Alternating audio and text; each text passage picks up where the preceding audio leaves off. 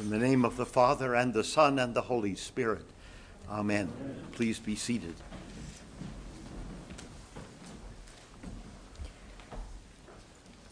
Both Lent and Advent are wilderness seasons, if you like. We tend to treat them the same, but they're different. I think Lent comes from experience, from people who know what it is to sin and don't know how to find their way to redemption. But Advent comes from innocence, from people who do not know what sin is until they've done it, and then don't know how to find their redemption either. Probably in our lives, we go back and forth from innocence to experience. Either way, when you're in the wilderness, you're in a place that you don't want to be. And both these seasons are about time. They're about how does time pass when you're in a place you don't want to be. How does time pass when you are either hoping to be drawn out of the place to where you want to go, or fearing that if you aren't, you're going to be caught up with by something you don't want to encounter in that wilderness. And you're going to encounter it whether you want to or not. You're not going to get out of there soon enough.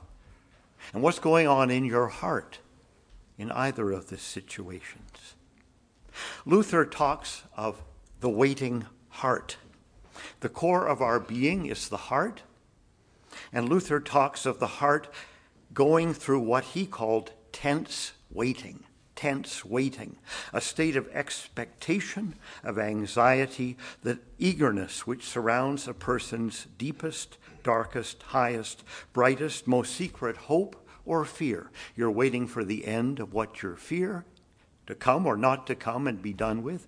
You're waiting for the coming of what you hope for to begin. This tense waiting announces to you, as it turns toward hope, that you are getting to the core of someone's very being.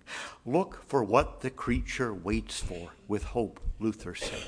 If I can find out your hope, I have gotten to the core of who you are.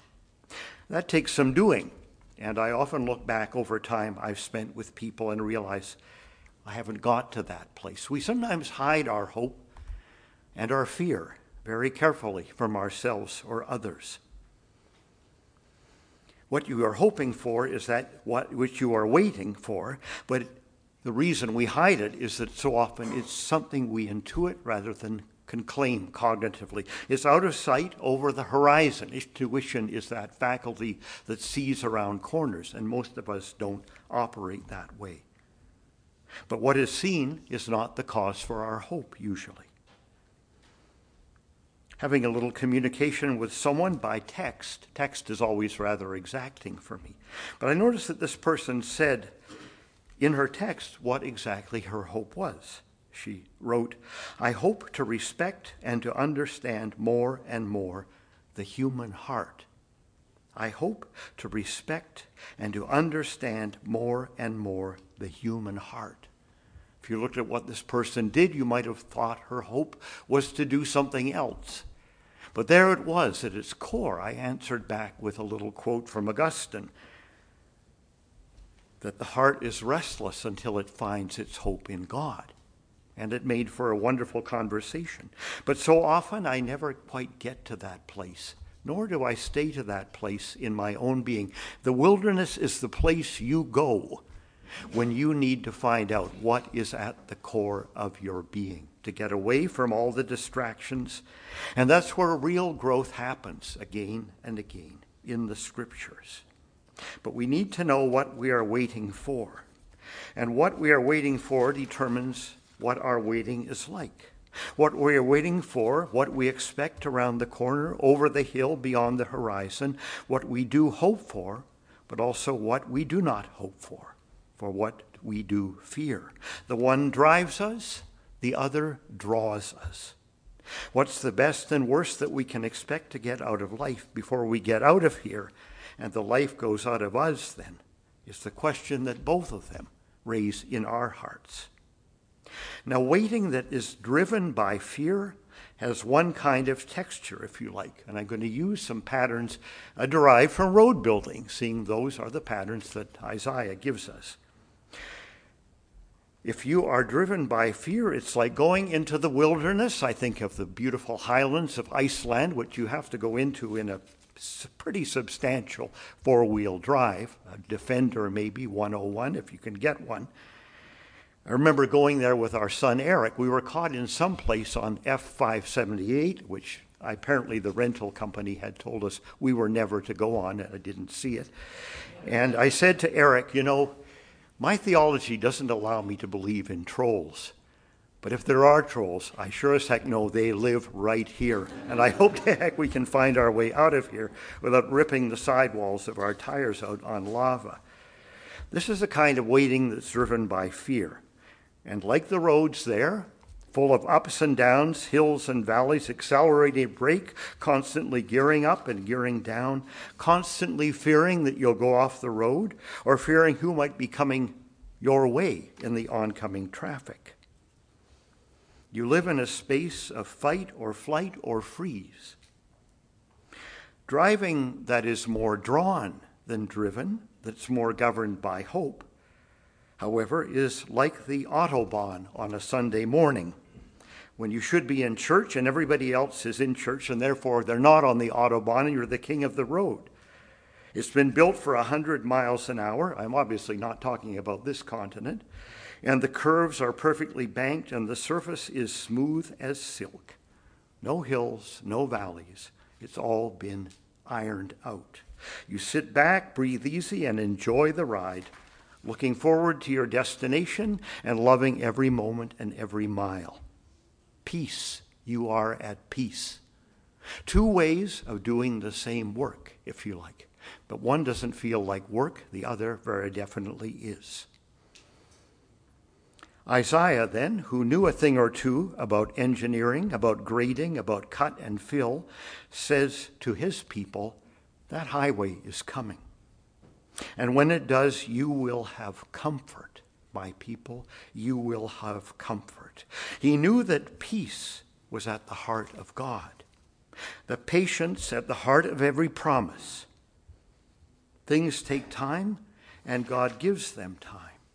And there's no need to be always looking over your shoulder or around the corner to what's over the horizon. Peter says, Do not overlook this one fact, beloved that with the Lord, one day is as a thousand years, and a thousand years as one day. Well, this is God's time, and we're talking about time. God has all the time in the world, but for us in the world, time is often in very short supply. We spend more of our lives actually gearing down on the highway because everybody else is on the highway crawling along at five miles an hour and it's not pleasant. Or often, while we're doing that, we're dogged by the sense that time is running out and it's running by. And what is over the horizon, either way, is irrelevant because we'll never get there. That's how we spend our lives. All the more remarkable, then, to go to this. The Lord is not slow to fulfill his promise, as some count slowness but is patient toward you, is patient toward you. The Greek word makrothumia, as Louw and Nida put it, is a state of emotional calm in the face of provocation or misfortune, without complaint or irritation. It's not just hanging in there and gritting your teeth. It's a state of absolute calm, unflappability, even peace, as if you brought the highway and the rough track through the wilderness together, and you experience them all in the same way. Wherever you are, whatever's after you, wherever you're going, you have this peace. Thus, bearing that peace, we may be able to countenance some of the other texts we have heard today. I quote this one but the day of the Lord will come like a thief. And then the heavens will pass away with a roar, and the heavenly bodies will be burned up and dissolved, and the earth and the works that are done on it will be exposed. All these things are thus to be dissolved. Oh, my nerves, as they used to say in Newfoundland. Now, you note that it's not the earth that is burned and dissolved, it's the heavens. It's something I'd never seen. And when you look through these texts, it's not God who's talking about all this, except through the authors. When God speaks, he speaks of patience, of hope. When humans speak, they speak of God's anger. Now, you can obviously work with this with some kind of nuancing. But where I'm going is this we're governed not just by these outer experiences of the wilderness and our proneness to go onward in hope, but our more likeliness to go on in fear. We're built that way in our bodies as well. We have a nervous system that runs right through the heart. We don't control it. There are two main branches to that nervous system. We'll talk a little bit of neuroscience. I'm already out of my depth. But I think what it says is wonderful. It says the body is built to control and contain what the soul has going for it, too. The nervous system that's called sympathetic is the system we call fight or flight. And it's the driven system. It's driven by fear. The heart is the place, the site in the battleground in which these two systems meet the nervous system, the sympathetic, and the so called parasympathetic, parasympathetic nervous system. And they both motivate and activate the heart to beat. The sympathetic system, which is activated by fear, makes the heart beat in a very regular way. Interestingly, like a lot of our so called praise songs 144 beats to the minute, unyielding, unvarying, rigid, mechanical, precise. And yet, these are the times when the body and the soul are under the greatest stress. When the proverbial saber toothed tiger approached our ancestors and we prepared to eat or be eaten, this system activated us for action. Whereas the parasympathetic system is the system of rest and digest.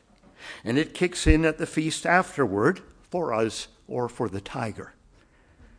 In this system, the forces that urge an orchestra of a hundred to play as one or a choir of monks to sing plain chant as if they were one solo voice with elasticity, rubato, pulling and pushing the rhythmic pulse, always varying it, advancing and retreating, giving it the maximum flexibility. This is the glory of Western music, that we have this incredible flexibility in our command of rhythm. And this is apparently the cue for a healthy human heart. A healthy human heart beats with tremendous elasticity, constantly varying the heart rate. But when we're under stress and have to react quickly, the heart beats absolutely rigidly. Well, we can brood over that. But what it says is that we have these two ways of going through life. We don't get to choose them, it's one or the other. We can't do them both at the same time. We speak of the fear of God, and yet God so often speaks of peace, of love, of drawing us to Him rather than driving us into His arms. I'm reminded of one of the collects we'll encounter for this season, wrote by Cranmer. It's about Scripture, and he writes that our approach to Scripture is to be very parasympathetic. We're to go there when we're relaxed and at peace and at rest. Read, mark, learn, he says, and inwardly digest. You need peace to digest. It's to be read devotionally, slowly, deeply, and prayerfully. Only then does it begin slowly to divulge its meaning its intentions, its purposes for our hearts and lives. And this is how the gospel works into our lives as well. We see in our readings today and next week as well these two systems coming together in the figures of John the Baptist and Jesus. Two dispensations, if you like, that are coming into collision, or more likely, one that is giving way to the other, as John will say. John, driven entirely by fear, says the clock is ticking. Get your act together. You're going to fly right now. If you don't repent, you're out of this deal altogether. This thing is winding down and winding up, so get it right or you're left behind. This is the movement of the battleground, the rat tat tat of the field drum and the trumpets. When Jesus comes, as he will, he brings a different rhythm. It's the sound of plucked and drawn strings, lute and harp, viola d'amore and theorbo. It's the move from the outdoor to indoor music, the move from outdoor to indoor voices. People, men and women, not just approaching one another in confrontation, putting one another's egos on the defensive, forcing us to withdraw up those stiff, steep mountainsides into our own strong towers, our kingdoms of solitude by constant challenge and riposte, the rhythm of everyday life, then and now, in which honor and shame are dealt out. But this is the move that be- signals the beginning of the coming in of God's kingdom with peace and with grace.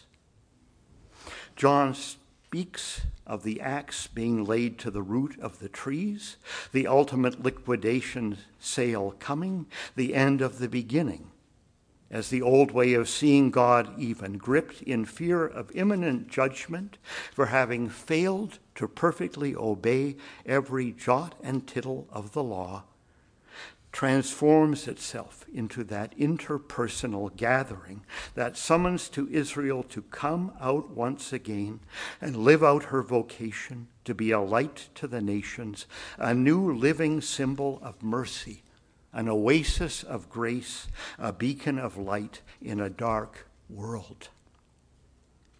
So, how much of it comes down then to time? It's how we live time in the end that makes the difference. It's not so much about how much time have we got left, but what have we got to do? What are we drawn to do with the time we have left? And what will draw us to do it?